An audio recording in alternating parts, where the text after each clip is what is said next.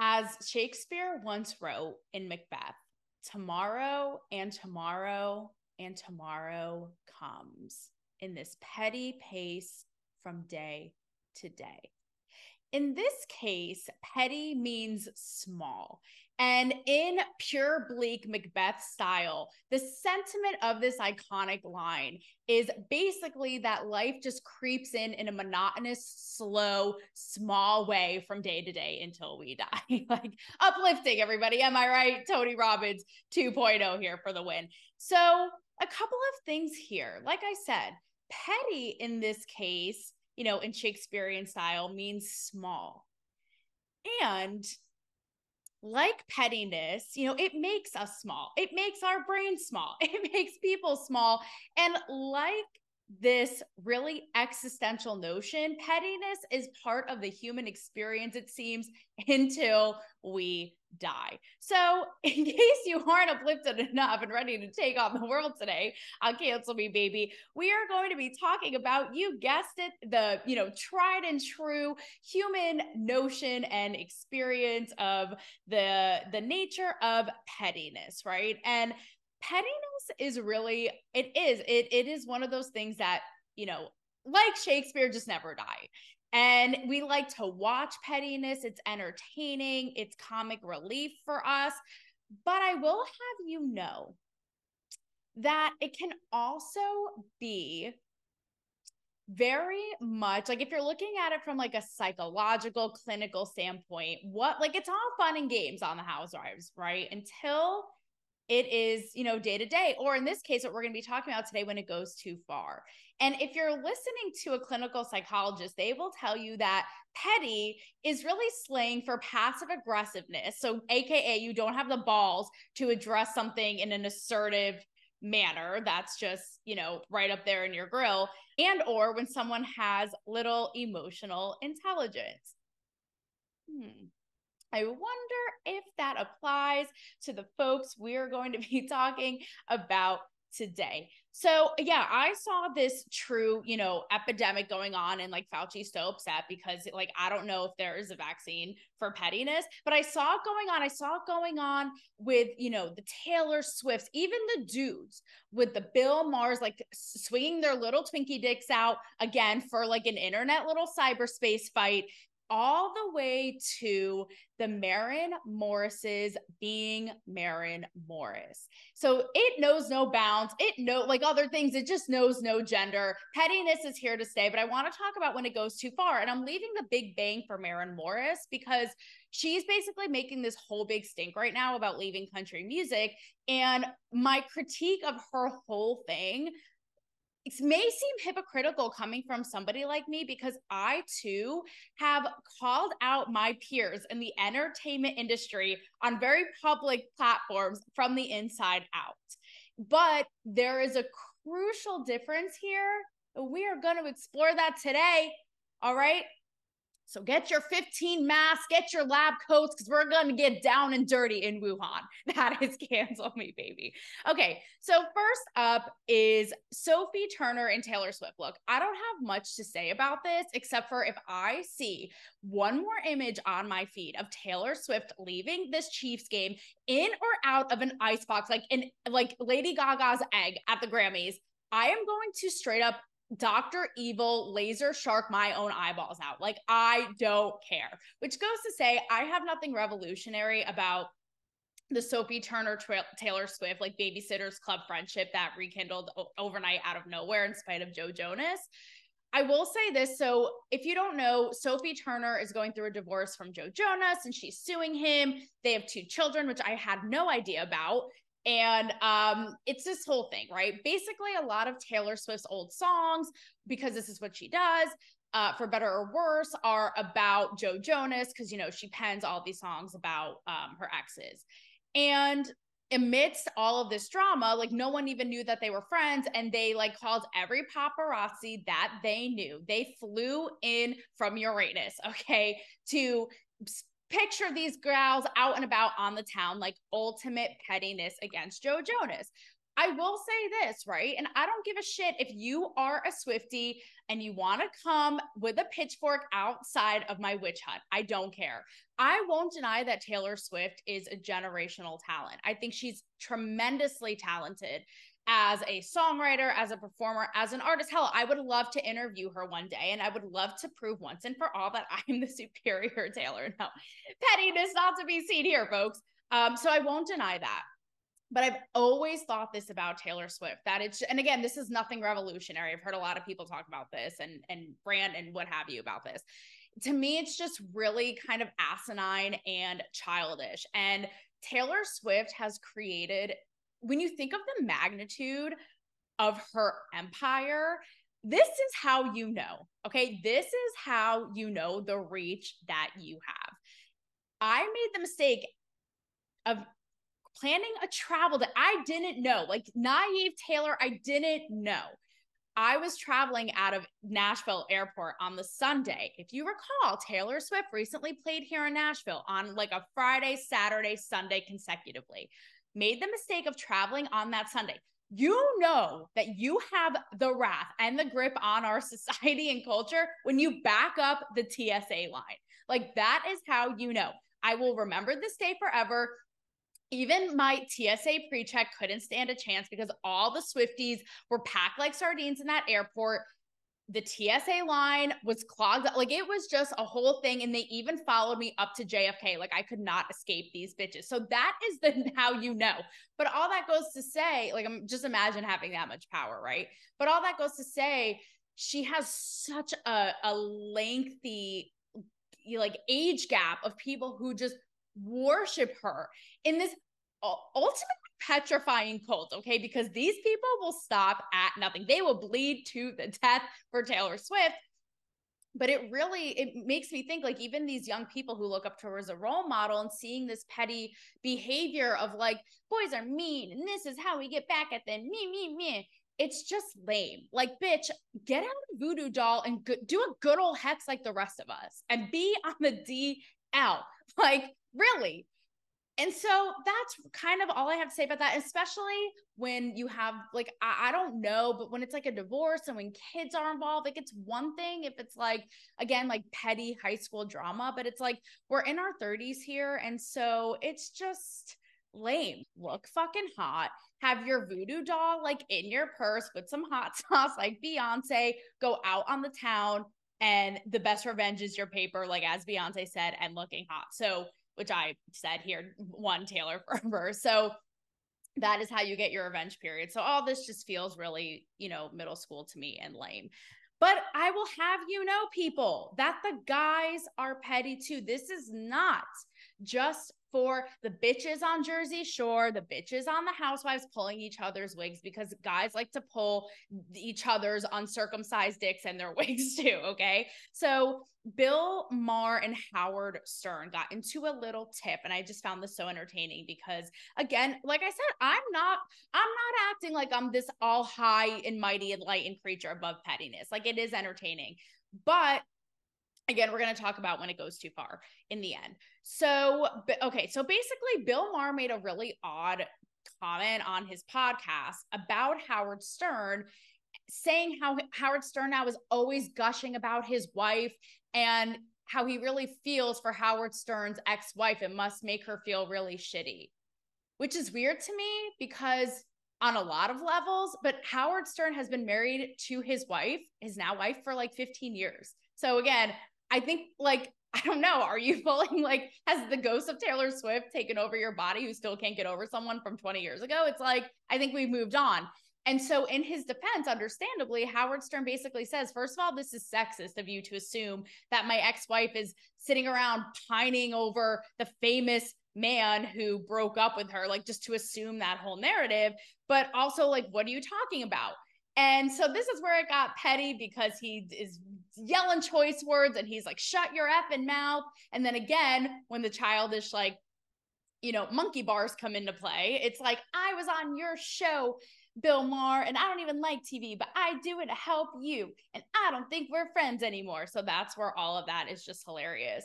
Um, see, so pettiness knows no bounds, people. Like I said, it will it will live beyond your grave. It will live beyond your wildest dreams.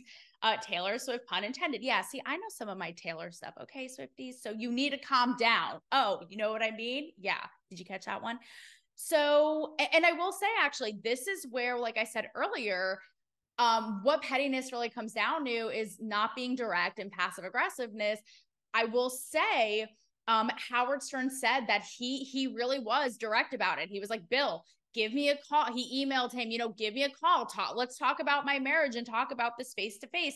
And Bill Maher never responded. So I will say, good for Howard Stern um, for stepping up. Everything else is null because he's like waving a proud proud flag about how, how he's like, I'm so happy to be woke. And it's like, sir, did you forget your shock jock pass? Like you would be me too 17 times over right now. And you should thank your lucky stars that you haven't and you haven't been demonetized, which I'm going to talk about the Me Too thing in a second with Cindy Crawford and Oprah and how many times I, by this logic, would get me too. But anyway, all that goes to say we can learn, we can grow, we can evolve, but your shock jock past is strapped in with a jock strap of shock at your behavior, sir. Yes, give him props for trying to reach out with the call, but everything else, whatever. And there you go. So, guys, gals, you know, they say women are from Venus, guys are from Mars, but at the end of the day, we're all petty. So, there you have it. Okay. So, here's though, those are just kind of like fun, silly, frivolous examples, right? Here's though where it turns like dark and ugly.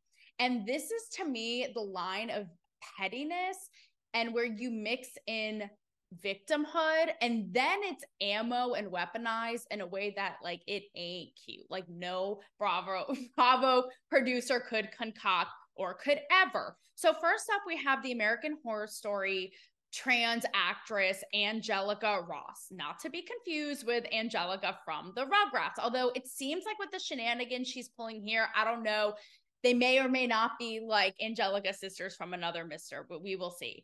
And her stuff with Emma Roberts. So, and I'm not defending Emma Roberts here because I've heard some like slim shady shit about that girl, but that's not the point here, right? So basically, Angelica Ross, who was on Pose and then was on American Horror Story. Both shows by no matter how you feel about him, you can't deny that Ryan Murphy w- was a visionary, groundbreaking entertainment maker oh. with Glee, American Horror Story, Scream Queens, American Crime Story, all of this. So Angelica Ross, again, a uh, black trans woman, starred in Pose, and she did this interview. I believe, and just started going rogue on everybody. And for me, it's when she started throwing Ryan Murphy under the bus. Like, why? Why? If Ryan Mur- Murphy is thrown under the bus, which I will explain in a second, literally nobody is safe. Nobody is safe. Hide your kids and your wives and your non binary plants because no one is safe. Seriously. Basically, they started just going in a back and forth, and she started saying how she didn't feel safe on Ryan Murphy's sets because they were so chaotic. And that when her character was killed off of Pose, she was written onto American Horror Story only because Ryan Murphy wanted to quote paint the narrative that he's supportive of her. So as you can see, this is just absolutely ridiculous. And then they had a back and forth that had ensued. But all I have to say about that is you're going to again go after Ryan Murphy, who literally managed to get every mind. He had a guy in a wheelchair, a, a tranny, a, a, gay, this, a that, a, an um, overweight person, everyone you can imagine. Okay. In Glee, before it was cool, before it was virtue signaling in a way that was like actually cool because it wasn't what everyone was trying to do yet. Right and look, even my cancel me baby sign is flying off the wall because it can't even believe this shit. And, and, again, and and created the show Pose, which is literally about like drag culture in New York City. And so you're gonna go after Ryan Murphy, period. Like, I don't think so. To me, it looks like you are crying victim. Like, knock it off. So then, in the same breath, this actress is saying, is recalling, and this is like petty again, passive aggressive, because I watched it. And she's on an Instagram live video recalling a time on the American Horror Story 1984 set where she th- said that Emma Roberts was transphobic. Basically, I think it was a director or someone on the set said, Come on, ladies. And Emma Roberts said to both of them. And Emma Roberts rep- replied with, Don't you mean lady? So insinuating just her and not the trans woman. So again, I'm not defending Emma Roberts, like, and that was petty of her. And like I said, I've heard things about Emma Roberts, but this to me, again, is like where it just honestly goes too far because it was made like, was it okay and was it cool? No. But also, are there no jabs to be made ever? Why is everything, again, like so extreme as being transphobic? Think about like all the shit talk that even dudes give each other. Like if you're in a locker room, this or that. Like, okay, is there any room to just like have a little bit of like jest or whatever shit talk? A lot of people, and I agreed with this, were responding to this saying, like, you're just digging this up. It just, again, it looks like you are just trying to resurrect something and get attention here and make something out of what was otherwise, you know, pretty minuscule.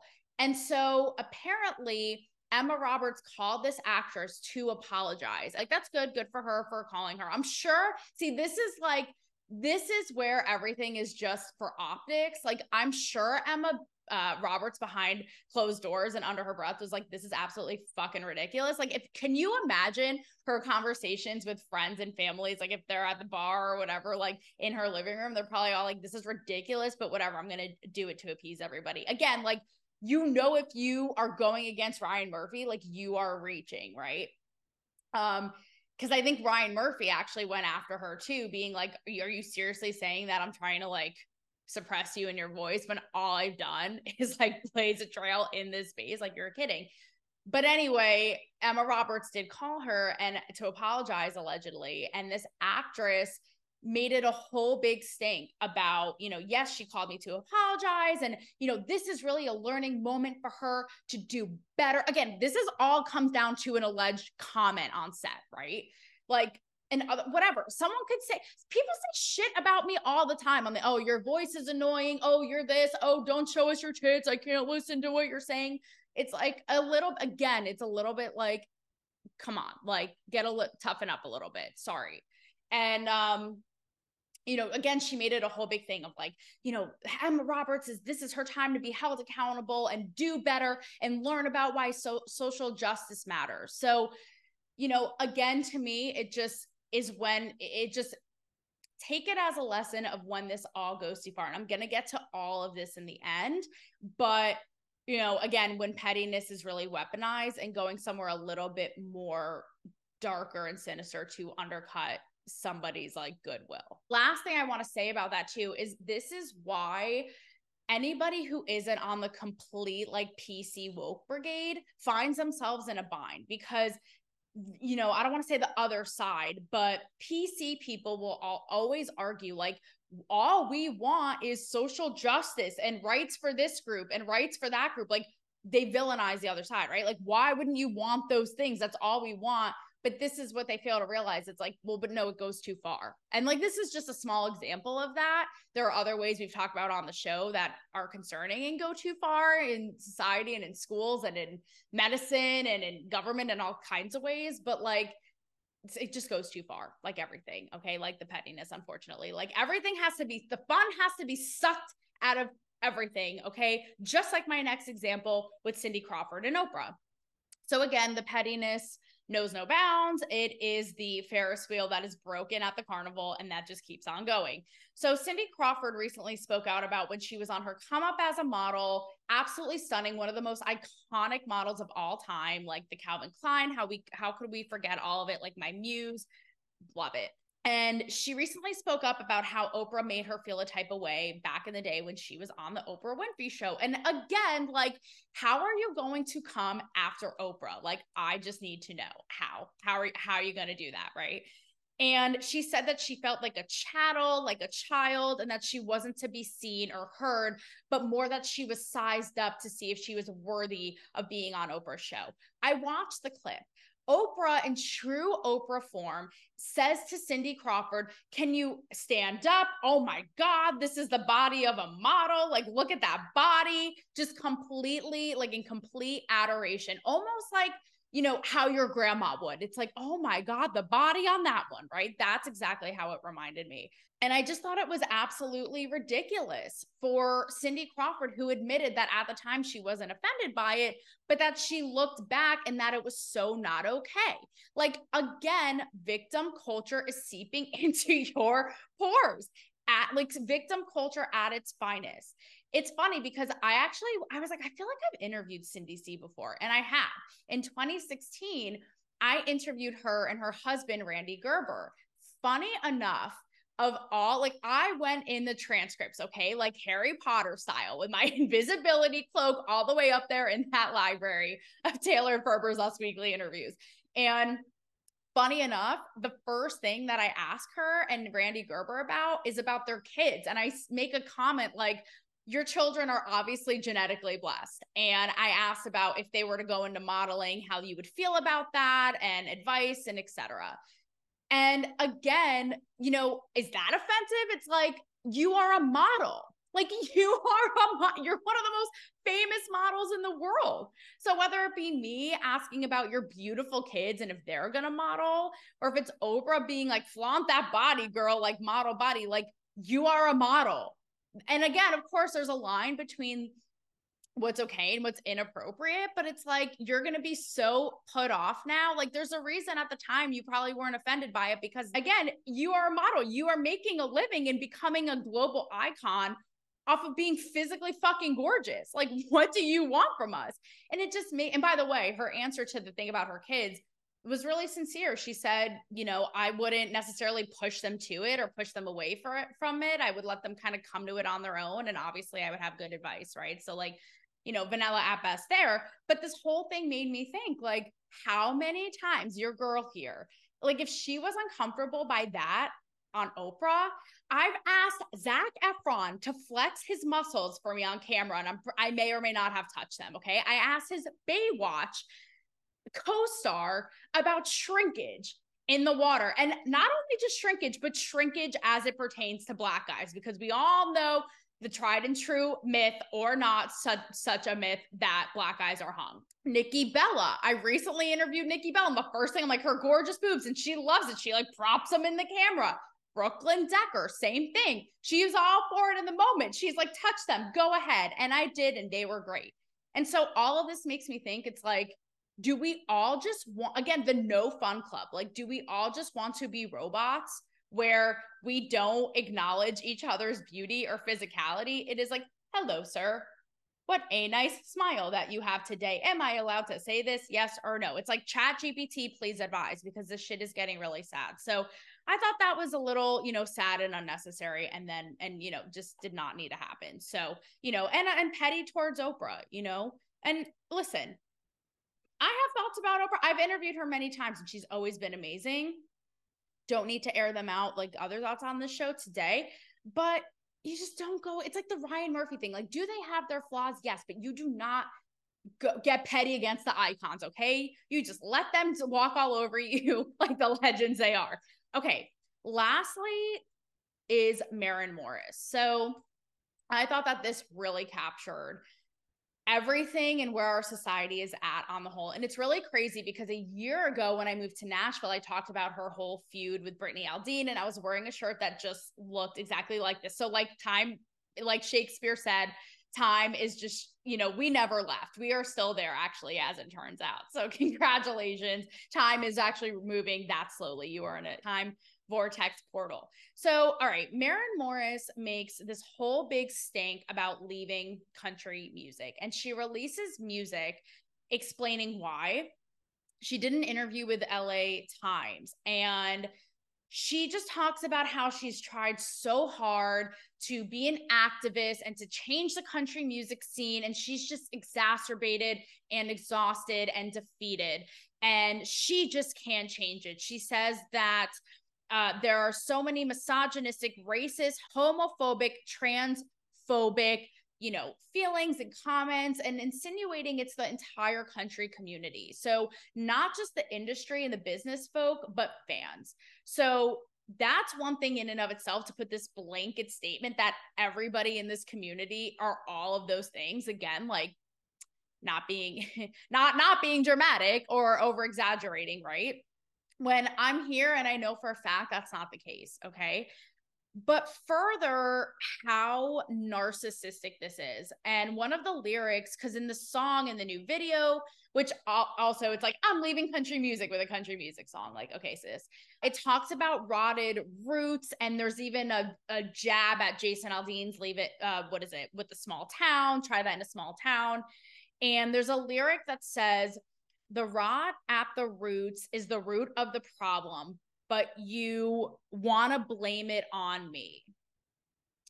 So, again, trying to kick and scream about how she has just tried to make everybody in country not so misogynistic and racist and they're all emboldened and this and this and that, but I just give up and they want to blame it on me. Like, I hate to break it to you, but not everything revolves around you.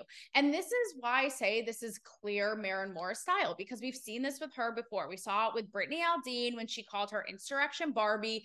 We saw it when she wanted to take this big bad, bad stance against, I think it was like the CMA or CMT awards and like boycott them. But then she showed up for her award and then left. Like, what are you what? Like what are you even what are you doing? Like either do it or don't. So just again all of this attention seeking drama and for what? I feel like this is in really bad taste for two reasons. And i say this personally being some being you know someone in this industry. Number one it's kind of that idea of beating biting the hand that feeds you right Maren Morris has had an extremely fortunate and expedited come up has gotten really rich and famous really quickly. This marks only her 10 years since moving to Nashville. And when she moved here is when she basically got her start, started singing and songwriting. She had an exponentially fast come up, like very lucky and very rare.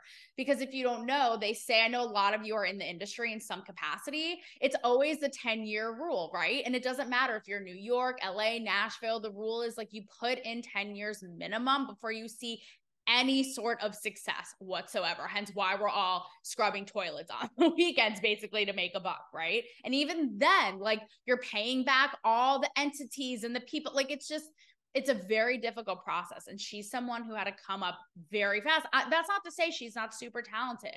I really like Maren Morris, but this is one of the things where it's like the well is just poisoned. Like, wh- why?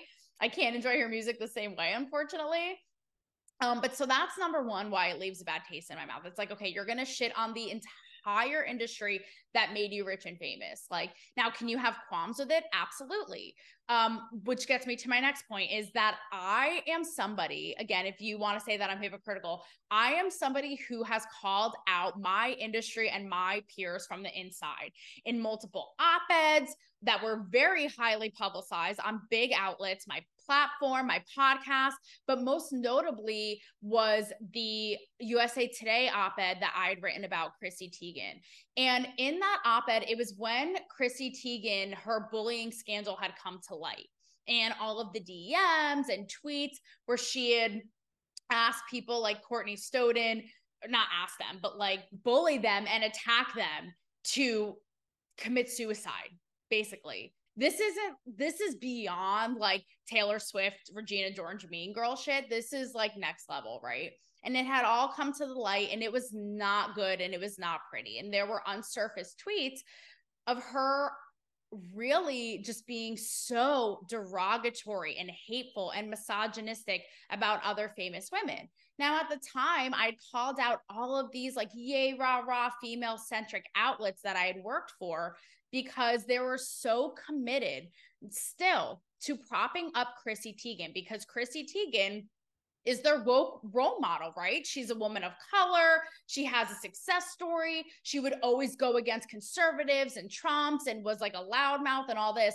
So even though Chrissy Teigen publicly hurt and harmed and went after the very women that these outlets pretend to protect, they still in their own self-interest and being so committed to their narrative were propping this girl up.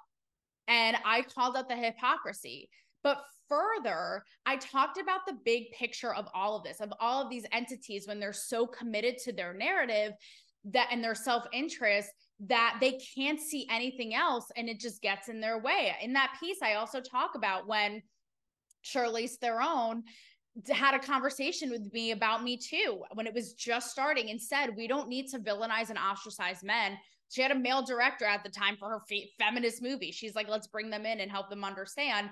And the outlet wouldn't run it because, again, like, how dare we prop men up in any way? No, men are bad. So, the whole point of the op ed is to look at the bigger picture and to bring people in and to help any of these issues that Maren Morris is talking about, whether it be homophobia, transphobia, uh, misogyny, racism, all these things, is we need to be free enough in our dialogue. We need to get out of our own little narratives and I even suggested, you know, to these outlets, bring in other viewpoints. Chrissy Teigen, I'm not even suggesting that we shut her out or shun her. In fact, I advocated for her at the time to have a dialogue with outlets, with on Twitter, with her on the X Files, whatever you want to call it, with her audience about bullying, right? Again, like bringing everybody into the dialogue to help growth and change. And so, all that goes to say, I wasn't coming at it, nor have I with any of my op eds or my work. You can look at my catalog, and this is the difference. I wasn't coming at it from a, you all suck and you're all mean and I'm a victim. Wah, wah, wah. It wasn't like that at all. It's a very much matter of fact here's the problem, it's hypocritical, and here's how to make it better and to solve it. I think that this behavior from Maren Morris is tried and true millennial, whiny, bratty, attention seeking behavior. I can 100% be behind and respect an activist that I don't agree with. I even love the way that my friend and who is just on the show again, Lou Ridley, who's an extremely talented artist, goes about it. Because I know she has her really strong feelings and axes to grind as she will admit admit against you know with christianity with the country music community. But the way that she does it is so smart and will like sneak into their bones it's like chilling and gripping, right? In a very smart way that makes people think. And isn't this like flailing your arms? I'm mad because I'm not getting the toy I want at the toy store today. So just embarrassing and not a good look. There's a line in my USA Today op ed uh, when I talk about pettiness, because funny enough, at the time, I talked about how it goes on both sides. Like when all this was going on with Chrissy Teigen, we had Candace Owens at the time. Like she should be canceled, right? And even I said this, it's like, okay, it's like tit for tat, eye for an eye until what? We're all taken out. Like that doesn't get us anywhere. So I have a line, like I said, where I say our problem is bigger than petty tit for tat. So really looking at, you know, the big picture. And I will say, pettiness, as we've established, right? It is here to stay. It is entertaining. It provides for comic relief. It lets us escape. It lets us snatch a wig. It lets us have the little rush of adrenaline when we don't have the ball sacks to face something head on ourselves, right? But to me, where it goes too far is where it's used to undercut someone's humanity, undercut the quality of who they are as a human. If you're using pettiness, as we've seen in some of these, as a vehicle to point somebody out as someone who is derogatory or isn't respectful of a class of people and needs to learn about social justice and do better. Well, that just goes too far. And the way I see it, you can put that with or without Taylor Swift in that mysterious ice box at the stadium and reel it right on out of here because really, it's just not cute.